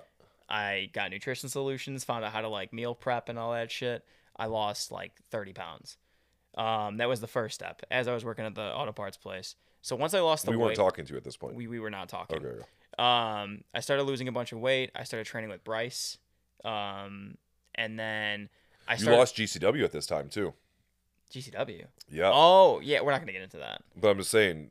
I'm I was supposed to be Joe, booked. Joe lost everything. They had a plan, yeah, because Joey Janela was like, I see you being this huge Yep. like deal at GCW. So when he lost AEW, he lost everything. He Yeah. he was on the rise to do fun stuff, Mm-hmm. GCW events, things like that. And then when he went crazy, uh, posting crazy shit online, uh, realizing he lost AEW, he, he started going nuts and he started losing things, right? And sadly, when I lost WWE, I cried, went into a depression. When you lost things, I lost everything. I was I had nothing. you went wilder. Yeah. You're like, oh, if I'm gonna lose this, I'm losing everything. Yeah, I was at the point where I was One like, I'm gonna- five Yeah. twelve. I was ready to burn the fucking place down, bro. Yeah. Um, but yeah, so like once I started losing the weight and like learning shit in the gym, and then I was training. When I was training with Bryce, helped me gain the love to want to get better. yeah. And then in the gym, like once I started losing the weight, I started building my confidence again. Um, and then that's shortly after I started getting some bookings in Texas again, and I started doing this stuff with Jenna Lynn, the rest the girl wrestler, yeah, yeah, yeah. and I dropped that girl promo. Then you got hate on that. I got a lot. That thing blew up. It did. That thing, like everyone was talking about that. Yeah, and I think you and Sam even reached out. Like I haven't talked to you guys in forever, and then you guys reached out about that. Like, what the fuck are you doing? in a Um, bad way. In a bad way. Oh, you were yes, like, yes, you yes, were yes, like, dude, like, oh my god, chill. Um, I, I yeah, I did that promo where I beat up the girls, and I was like, this is why I shouldn't wrestle a female. I, I look at all these girls, I just beat them all up. Yep. I did that, but then after me and Jenna wrestled, people were like, okay, maybe it is like he is telling a story because people believed that I was who I who I said I was on the internet. You got hate from the Chicago crew, the And- Chicago clicks, because you spoke your mind and you didn't feed into bullshit. And then I got hate from the rest of the world of wrestling. Because you did shoot style promos. yes, And people couldn't. tell that they couldn't, they didn't know they where were the working line. something shoot. Like Yeah. like Max the Impaler at at NWA was like, "Oh, you're Joe Alonzo? I hate you." Yeah, they, like she didn't. Yeah, or She was yeah. cool with you the whole day, and then she's like, "Oh, wait a minute, I hate you," and and then it, It, was took like, it took Max a minute to realize who I was, and then he was like, Yeah. "Yeah, I don't like you." and it was whatever. because he he beat up all the girls in the school and things and said like guys that. shouldn't be wrestling girls, like intergen the intergender wrestling. and it was all a gimmick. It was all a gimmick. And he went on and put over put her over Mm-hmm. and I put her over. put over uh Jenna Lynn. Jenna Lynn in in Texas and things like that. But like people didn't understand that. Like he was shooting these shoot style promos, but getting people's permission about it. Like Gino Medina, Medina. when I said the thing about his dad, yeah, he got permission to do it. and then people were like, "What the fuck is wrong with you? Why would you talk about his dead dad?" yeah, yeah. And then I did the stuff like Ricky Morton. I contacted Ricky and I was like, "Yo, can I say X, Y, Z? Can I make Yeah. fun of you, this, this, and that?" Um, and then this, all, then all the stuff with Fuego happened. yeah. I started doing the promos with Fuego. Do you think if you didn't lose AEW, didn't legitimately go crazy online, you still would have had the same reaction of people hating you on these shoot promos if they didn't already see your downfall? Uh, yeah, I think I still would have got that reaction because the girl one was the one that sparked with the girls. But people knew that you were like being a dick at that time. yeah, but remember, I had the. I was like, I'm not gonna get into it, But, but, why did people think that you were legitimately saying guys shouldn't wrestle girls and not gimmickly? the- I think it, honestly, like, I'm not real? trying to toot my own horn. I just thought the promo was so good Oh. that, like, the whole thing because it fine. seemed real. I think it seemed real. Like I had lined Yep. the because they all look like students. I lined them up and was like, step forward, first one, step forward, beat the Yeah, fuck yeah, out of her. Step the other one, boom, and then we just kept going. And then we had Bryce at the end attack me to like stop me, and then the, the video dropped down, and then it like ended. So they were like, what the fuck? And then like some people were like, this is a work, but this is still disgusting. And then Sure. some people were like, I, I can't tell with him. And then like every everything I tweeted was always like in character Yeah. you, like I never broke like even me doing that like I hate the fact that I'm like breaking this wall but I I never like let people know what was real and what wasn't and then when I then it got to I I, I got off I got high off the reactions that Yeah. people were getting whenever people were getting pissed about these promos I'm like what's next what am I gonna do next okay It, it was at this time Joe told me the internet is everything. And I said, the Yes. internet won't pay your bills. He goes, the internet is everything. dude I believed the internet was everything. look at now I one don't more tweet follow, shit anymore one more follower. I need more followers. The internet was everything at the time. at this when point. I was getting like, and then I dropped that graveyard promo where I got like twenty thousand views. Like once I started getting like every promo is at least fifteen k views, I was Yeah. like, "Fuck, I'm untouchable." like I'm building that name back up. Who gonna stop me? You know, like I started building that mindset again. Wow. And then it was when I sh- contacted Fuego and was like, "Do you want to work?" And then Fuego was like, "Yeah, I think it'd be interesting. I'm down." And then uh, me and Fuego started doing the shit with the promos, and we were shooting. We, me and Fuego were shooting hard But still working together. we were working together, but we were shooting. It was like I compare it to the Matt Hardy Edge. During the Fuego days, did me and Sam come back in your life? No, No. Okay. you kind of were a little bit. You you were like, what was the turnaround for me? When did I come back in? uh, do you want to talk about the conversation? Yeah, I don't know. It was right when I went almost went homeless. Sure. Uh, you, mean you had like a conversation on the phone, and you were like, "Let's just be done. Like, I don't want anything to do with you." Blah blah blah. Like, like you are not my kid anymore. Whatever, whatever. And I Why was did that like, conversation start? Did you do something? Uh, I think somebody told you I was talking about you, and you were like, "Stop bringing up my name." Oh, Oh, no, yeah, no, no! yeah, I'm yeah. sorry. I'm sorry. No, no, no. Kylie Rae tweeted at me talking shit out of nowhere. Okay. And I responded back at her, and you messaged Kylie to like leave your name away from my name on the internet. You want nothing to do with me. And I found out about it, and I was pissed at you. And then me and you got into it again. And then um, I think you you broke me. You go, who hurt you? And then that's when Yeah. I was like, fuck. Like I remember that. that like that conversation and then then I like broke into some real life stuff and then I think we stopped talking and then like little by little we started fucking with each other after that. I think you Yeah. kind of we started to having a conversation and I think I was on the phone with you and I think it was with my mom and you heard the way me and my mom spoke to each other and you were like I got to ask you some real life questions and then you started asking a lot of questions about my childhood and I think you started to get it. And that's when you were like, Joe has no family. He was Joe, Joe has no family. Joe, you're a dick. I didn't know what to say. um, so like, I think you understood once you started seeing like my upbringing, and then you were like, okay, I get it now. And then Yeah. that's when you started like slowly messing with me, and then you got the Berwyn stuff and all that. But the Fuego stuff, you were telling me to like. I think you were like you're going too far when I was like really shooting on the Jacksonville stuff. Yeah. And then, let um, that shit let that shit die. but I yeah, I kept I kept on. I was like, no, this is gonna be the thing. And then the matches kept falling through with Fuego.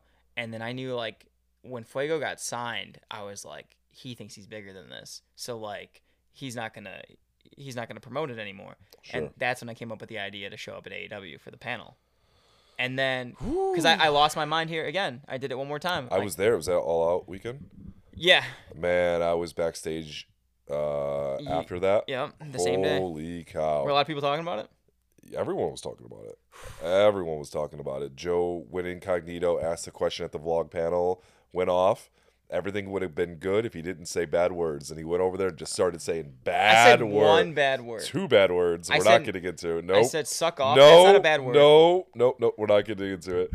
Joe said all the bad words, and then he got kicked out of the vlog thing. And then after They that, still po- Sammy still posted it. I was Yeah, he did. very surprised by that. and then after that, they were like, "He's never coming back ever, ever again." They said I was And banned like, from. I'm banned "Oh, from every single AEW event. They have my. uh They have my picture for yeah, security. Yeah, and and and I remember being like, Security didn't know if it was a work or a shoot. Security didn't grab me right away. So I didn't know what was going on with Joe. I was like, he's losing his mind again.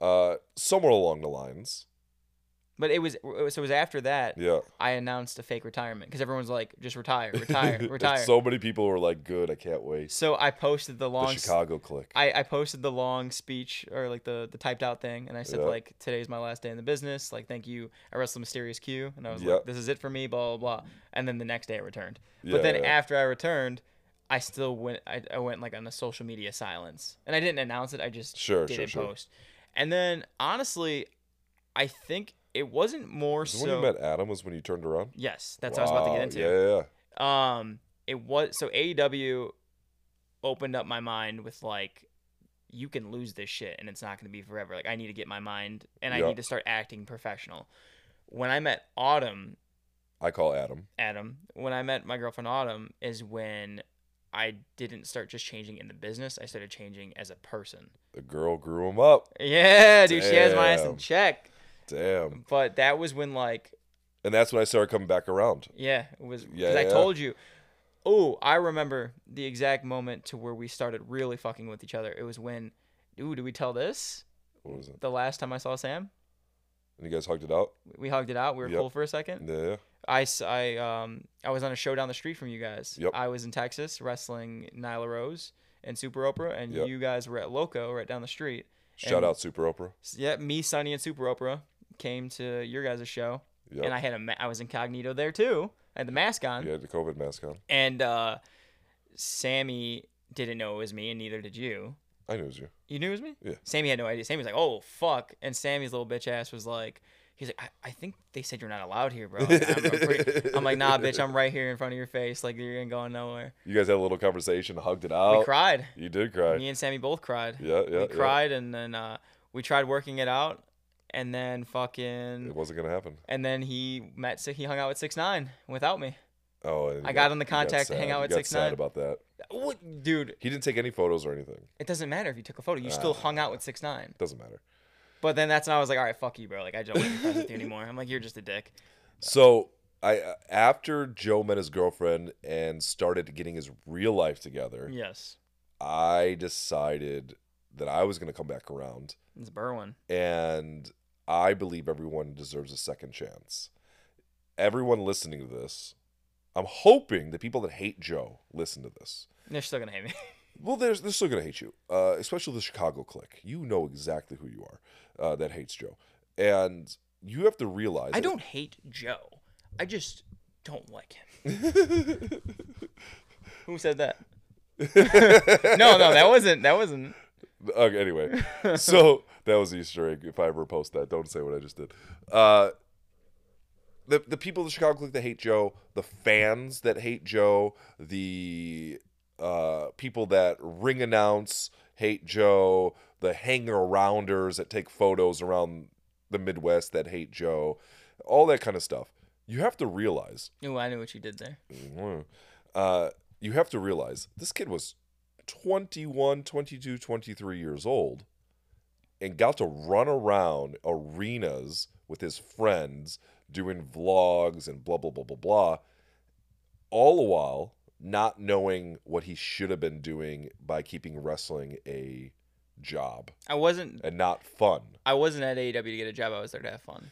and I was in WWE to have fun, not to keep a business or a job, and that's where I fucked it up, mm-hmm. right? So, the theme of these podcasts so far has been don't do what I do, and here's what happens when you lose something. Are you going to take the advice? I don't know because Joe hasn't took the advice in ten years. So, Nine.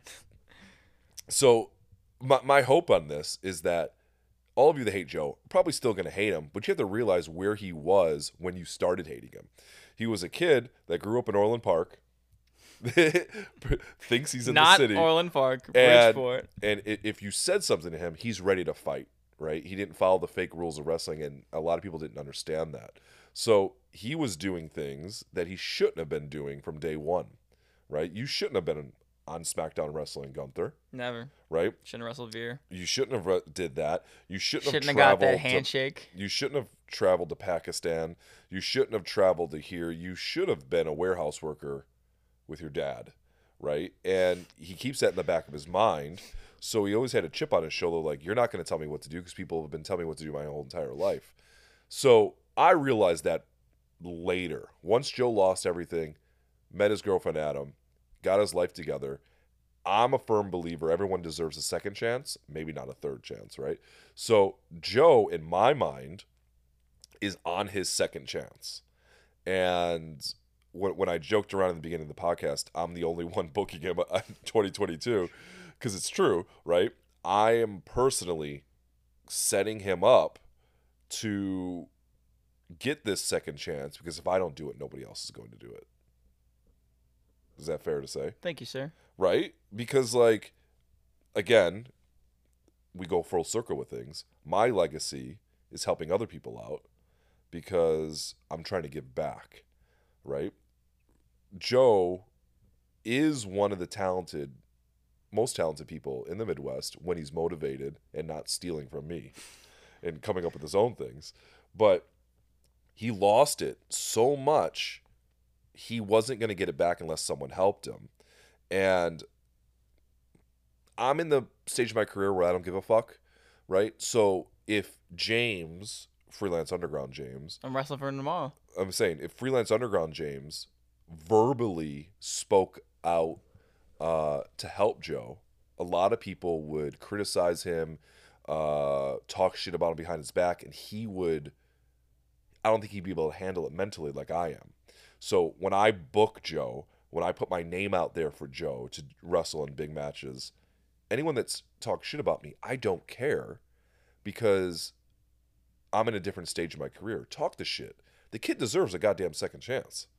He was 21 years old. He fucked up. Maybe you should think about what you were doing at 21 years old, what you were posting at 21 years old that you deleted that surface up again, you know, blah, blah, blah, before you judge someone, right? Um, does this bury me going forward? I doubt it. But those people in AEW, I don't think you're 100% done there. You need to do something big to go back, right? Can I tell you about that conversation? New Japan or or anything like that, but you need to get your life back on track and you're not going to be able to do it by yourself. And I think you're mentally, how old are you now? 25. I think you're meant. Don't touch the mic because it's going to make a noise. Uh, I think you're mentally ready for it, right? So everyone deserves a second chance. Here's your second chance, and hopefully people understand that via the podcast. Go ahead. What's the thing you want to say? The converse, the last conversation that I had with uh, QT. yes, and then I'll tell you what he told me then, because your conversation was bad with him, right? It was bad and good. Okay, go ahead. Uh, it was because I posted his hair transplant photo. it's a 1.5 to 12. Yeah. Go ahead. Because he he said, "I will make sure you never work in the history of professional wrestling ever again." This is after you broke. This was the this is after you barged in on the vlog panel yes, in front of a, over a thousand people. yes. Go ahead. Um, So he's he, mad at you. he said it. because you're going to business for yourself, acting like an idiot, saying bad words. He no, he wasn't mad about me going there. He was mad that I said the p word. Yeah, and then you said you inf- you insinuated Flago fellatioing Sammy Guevara, but go ahead. I mean, he probably did. I don't know. Oh, stop. Um, but so that's when QT said about I'll make sure you never work in the history of professional wrestling again. And I was like, go ahead, do it. Like I want to see you do it. And then he's like, it's already done. And then that's when Fuego pulled off in the match. I'm like, oh, AW pulled him, but AW never pulled him. Fuego pulled himself. sure. Um, so but I didn't know that because Fuego. Didn't I'm- tell you. yeah, whatever. So I posted the promo video and where he said that line, and I'm like, insert uh canceled flyer, Yeah. and then insert uh QT's hair transplant. And QT f- calls me. I see I have a missed call from QT. I'm like, what the fuck? I don't know this part, but go ahead. I was like, I, oh. my, I would have been. I'm nervous I, thinking about well, that. I was like, oh shit, like why did he This call is me? bad. So then I call him back, and he's like out doing shit, whatever. He's like, "Hey man," he's like, "Hold on one second, give me one second. And then he's like ordering food or whatever. And then he's like, uh, "So what the fuck's up with the the, the hair transplant?" And I'm like, "Like I post, I mean, you posted it on the internet. I posted it for you." He's like, "Yeah, but like, wh- why the fuck are you doing that? Why are you coming at me for? Your shit's with Fuego, not with me." And I'm like, "Okay, but I'll never make. I'll, you're gonna make sure I never work in the history of professional wrestling ever again, right? So might as well really burn that bridge, huh?" And then he was like, I was fucking working, man. I was working. And I was like, no, you weren't. He's like, you think I have. Or, and I remember there's a certain part where he said in the conversation, he goes, um, he's like, you think I have time to, to think about? He's like, I have a million other things. You think I'm thinking about Joe Alonzo? Do you think I, you even cross my mind, blah, blah, blah? I'm like, well, I mean, I crossed your mind enough to be on the phone with you for 30 minutes. And then, like, he kind of, like, had nothing to say there. Yeah. But then he goes, he's like, listen, man. He's like, I think you're very talented. And I truly believe, and I think he was working me here, but whatever. So he's like, uh, he's like, I think you're truly talented, and I think you have a career in professional wrestling. I don't know when it's gonna come. And then he like told me about his story. He got kicked out of Dudley School, uh, and then like look where he's at. He's like, I truly believe that like you have to just learn this hard lesson. He's like, I think you're gonna make a comeback, and you're gonna have like a job in this business one day. Um, and then he just said, he's like, and don't think that the door's closed for AEW. Yeah. He said, he's like, I don't think you're done with AEW. He's like, I think you need to make a name for yourself because when it comes That's to what I mon- said. he's like, when it comes to money, he's like, uh, Tony Khan is a businessman, and he's Yep. like, if you can make him money, then the conversation, the door's always open. So that was the last time him and I spoke. Well, that's not that's all. After you, and then I'll say my part of it. After you left the blog vlog panel and all that happened, Mm-hmm. he told you never working again. I saw him at the arena, and he goes, "I don't hate Joe. Everything would have been fine if Joe didn't swear and say all those bad words." He's like, "I would book Joe today, but he did this, this, and this, so people don't want to book him anymore. They hate him, right?" And then we go into the real life and fake life. Really, all Joe did and you might not think it's bad not being in the wrestling business, but being in the wrestling business is bad. He wore a Patriots hat, got his face on camera, measured someone's height with a tape measure. There are so many wrestlers out there. pieces there. of shit independent professional wrestlers and signed professional wrestlers that do way more than that and that are still around. If you think about it, he wore a Patriots hat, mugged for the camera, measured Measured someone somebody. with a tape with the tape measure, and then went kind of crazy online calling people out because of it. But he didn't do that much else. So in the real world, you be looking at like, hey, uh, Joe went into work today and he got fired. Oh shit! What was he doing? Did he steal? Did he punch someone? Nah, man. He wore a Patriots hat. Uh, he looked at the security camera and then he measured uh, his coworker with a tape measure. You'd be like, wait, Joe got fired. I got fired from a shoot job one time for wearing sunglasses. Well, there you go. what the hell? So that's perspective I'm putting it in, right? Mm-hmm. In in real life, it doesn't make sense, but in our profession, our sport, it makes perfect sense. Okay, and I had to distance myself. Sammy had to distance himself, and then he had to go find himself on his own discovery, right? His discovery found him in the path of love and got him a little bit more mature. Granted, I have him under my thumb because all the places you work, I'm there, so you can't act stupid. For the most part, you're there. For the most part, I'm there, so you can't act stupid, and uh, you're on the path of success. Right now, you got all the Berwyn shows, you you got the WWE things under your belt, uh, you're at the NWA, and uh, hopefully all that pans out for you. You're on your I'm Alonzo at. NWA. You are Alonzo at NWA. Drop the first name apparently. You're, you're on you're on the path, even though I still have to reel you in at times when it comes to that kind of stuff. So you're on your second chance. How does that feel? Do you think you're Um, gonna fuck it up again? I mean, I don't think I'm gonna. I, I didn't think I was gonna fuck it up the other time. Um, Do you feel you're gonna go from 1.5 to 12 again? like with Your attitude and blah blah. blah. Um, I, I don't think so. Maybe not, because like I feel like n- I'm better at not reacting in the moment. Cause no, no, that seriously, no, no, for real. Because at AEW, if something happened, like yeah, I was ready to beat the shit out of you know who, yeah. uh, and like I was ready to do it, and he seen it. He knew it was gonna happen because then he started saying, "I'm not, a, I'm not a fighter. I'm not a fighter. I'm not a fighter." Um, and then uh, so like that, and then now when someone pisses me off or something, I go to you, Rob. Fuck this person. I'm about to yeah, fuck yeah. them up. Blah, blah. And then you have to like calm down, calm yeah, down, yeah. calm down. And then I'm like, whatever, fuck it. Like it's it is. So like I kind of like come to you. I go to Autumn, and then like a handful of other people, and I bitch Sure. to them, and then I just like forget about it and let it go. All right. But in the past, I was ready to like slit someone's throat. Like it was it was bad. so So I think I've learned to not react in the moment. Excellent. Well, you're on your second chance, and here's how we're gonna take this home. You ready? Yeah. We're gonna take this home with a hilarious story that I'm gonna let you tell. Okay. Okay. We're in Jacksonville. You are me, you, Jake Hager, are in the locker room, and I Conor McGregor. and I and I, and I yell and I yell. Joe thinks he could tap out Conor McGregor, and then uh, this is the Colt Cabana one, right?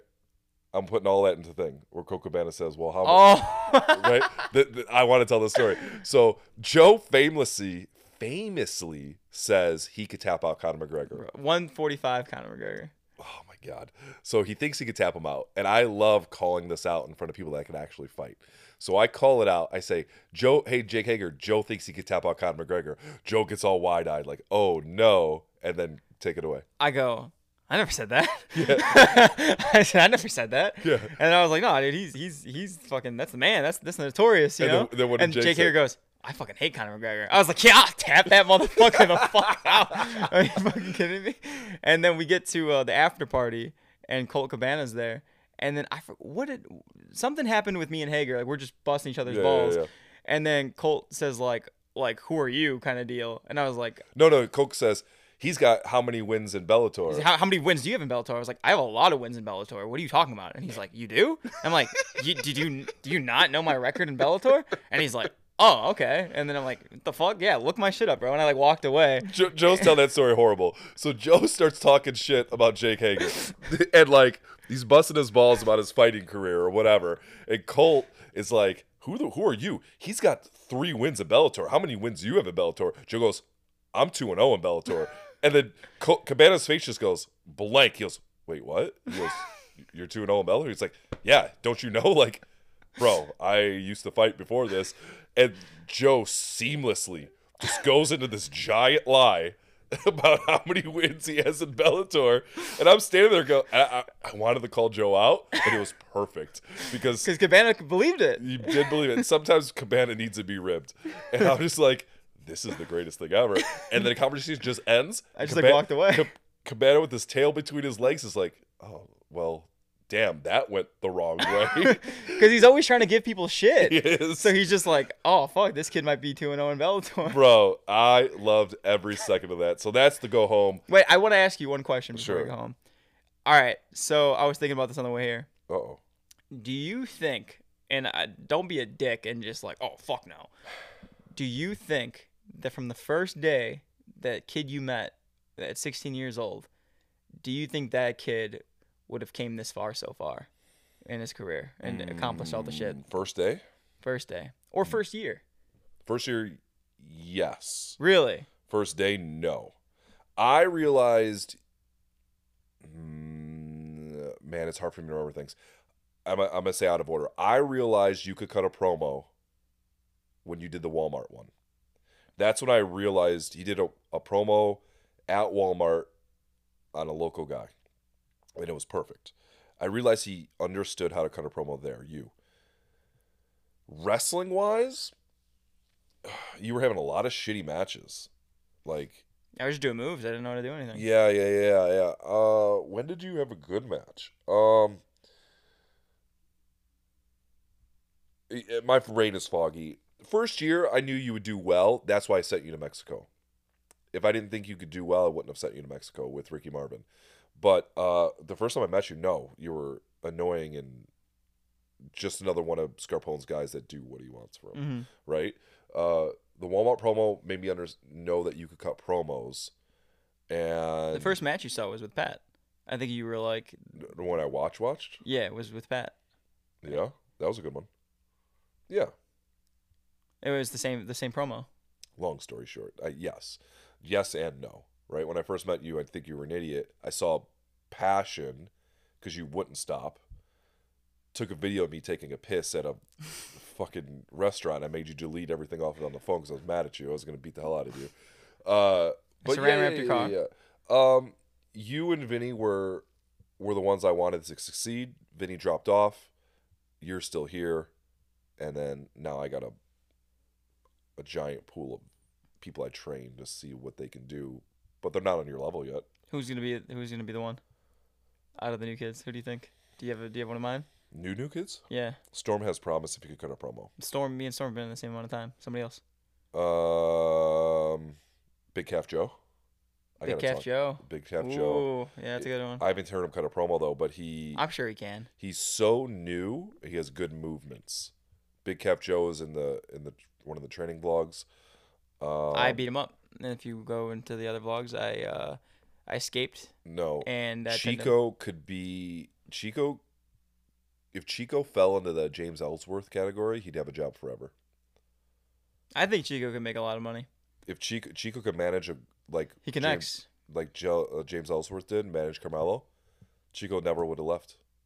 Chico's also he's been in longer than me though. Yeah, Who out of the new kids? And I don't know if I can count. Jo- I I could, I'll give you big big calf Joe. Big Calf Joe's only a, a month in. Yeah, but you know Um, he's I a got- college athlete. I gotta ask him how his his trial went. Um, out of the new kids, you're putting me on the spot. I'd I'd have to Aaron really. Payne. Aaron Payne is a young egotistical fantastico. Like he makes all the mistakes I made as egotistical fantastico in the ring, and he's less wild than I was outside the ring. He's, He's a little very bit quiet. very quiet, a little reserved. I was wild as Kayfabe's on that mask where he never takes that mask off. He never takes that mask off. I if he gets his head straight, gains 40, 50 pounds, good muscle, he's he's in the hunt. Also, that doesn't mean anything anymore. But I personally think he needs to gain a lot more weight. Yeah, he's too tall, too skinny. Yeah, yeah, yeah, yeah. And he That was can- you. Yeah, Too that's tall, why I said he's a skinny. young Yeah. fantastic. He makes all the same mistakes I did in the ring, but he's doing well. Um, I can't put my thumb on it right now. I'd, that's a real question I ha- I'd have to think about. But uh, there's a few that are decent, but you never know. People make it, and you never even knew they were going to do it. So, what do you want to plug before we leave? Um, I don't really want to plug anything. Good. Just besides, um, yeah, man. Like, well, I'll, I'll Well, I, th- I this will come up before Texas, so we'll be in Texas when. for the Fuego match. Yeah, and I'm wrestling Christian Daniels. Houston, Texas. You're welcome for getting you your dream match. Yes, July uh, July 23rd, July 23rd. I'm wrestling Chris Jans. will be in Houston, Texas. Everyone who wants to come down to the local wrestling arena, Houston, Texas. please do that. If Fuego shows up for the match. He'll show up. Um, and then I, I mean, I think I thank you all the time, but I Oh, want to thank you on this. Yeah. Uh, I you were weird when I paid for the Hooters bill in uh, in Nashville. I was like, bro, you got me, you got me here. Yeah, yeah. But I can, I don't want to say that if it wasn't for you and Sam, because like I, I always had the mindset like, I hate to sound like Frank the Clown right now. I would have made it regardless. Oh, I hate I would, when Frank says that. I, I would, I would have gotten somehow. I hate when Frank says that bullshit. Um, but like I think I always there was no telling me no. Like I would have figured it out some way, but like Yeah. just the way the universe worked out, and the way God played things out, it was you and Sam. Um, Yeah. but I I, I just want to thank you for not giving up on me completely. Giving you that second chance, baby. Give that second chance, and to any kid out there, man, like I, I hear stories all the time of like this kid fucked up, this kid he just doesn't get it, he's an idiot. Like don't let anybody tell you that you're done. Don't let anyone tell you you'll never make it cuz like dude is if you see it, if you envision it in your head and you truly believe you're going to make it, you're going to fucking do it. Nobody can tell you. No one controls your path, only you do. And I I thought that being friends with Sam, being with you, that was going to get me signed. Like, oh, like you guys got me. But honestly, at the end of the day, at the end of the day, it's not. It's me Yep. and that just like if you want it you're gonna get it so just don't let anyone no one controls your Ooh, oh no um pretty much uh, man yeah i'm mumbling on but um Yep. just kill it man and if you're hungry go after it and i feel that uh i gain the love and i feel like i, I don't know I, I really you've inspired me rob with the second chance shit You like still, for, you still have an uphill battle to climb. i Other- do Other people need to think the same mindset that I have. I but still don't care do- though. I still don't care about about other people's opinions. Yeah, yeah, yeah. No, But- no, no. Other people that make the decisions. Oh yeah, yeah. But they uh, need to think that. I'm just saying about like just the love that I have. Like I Yep. feel like I'm more motivated than ever, and that part I will credit you to because you yeah. challenge me all the time with every time like cut a promo with this, cut a promo with that.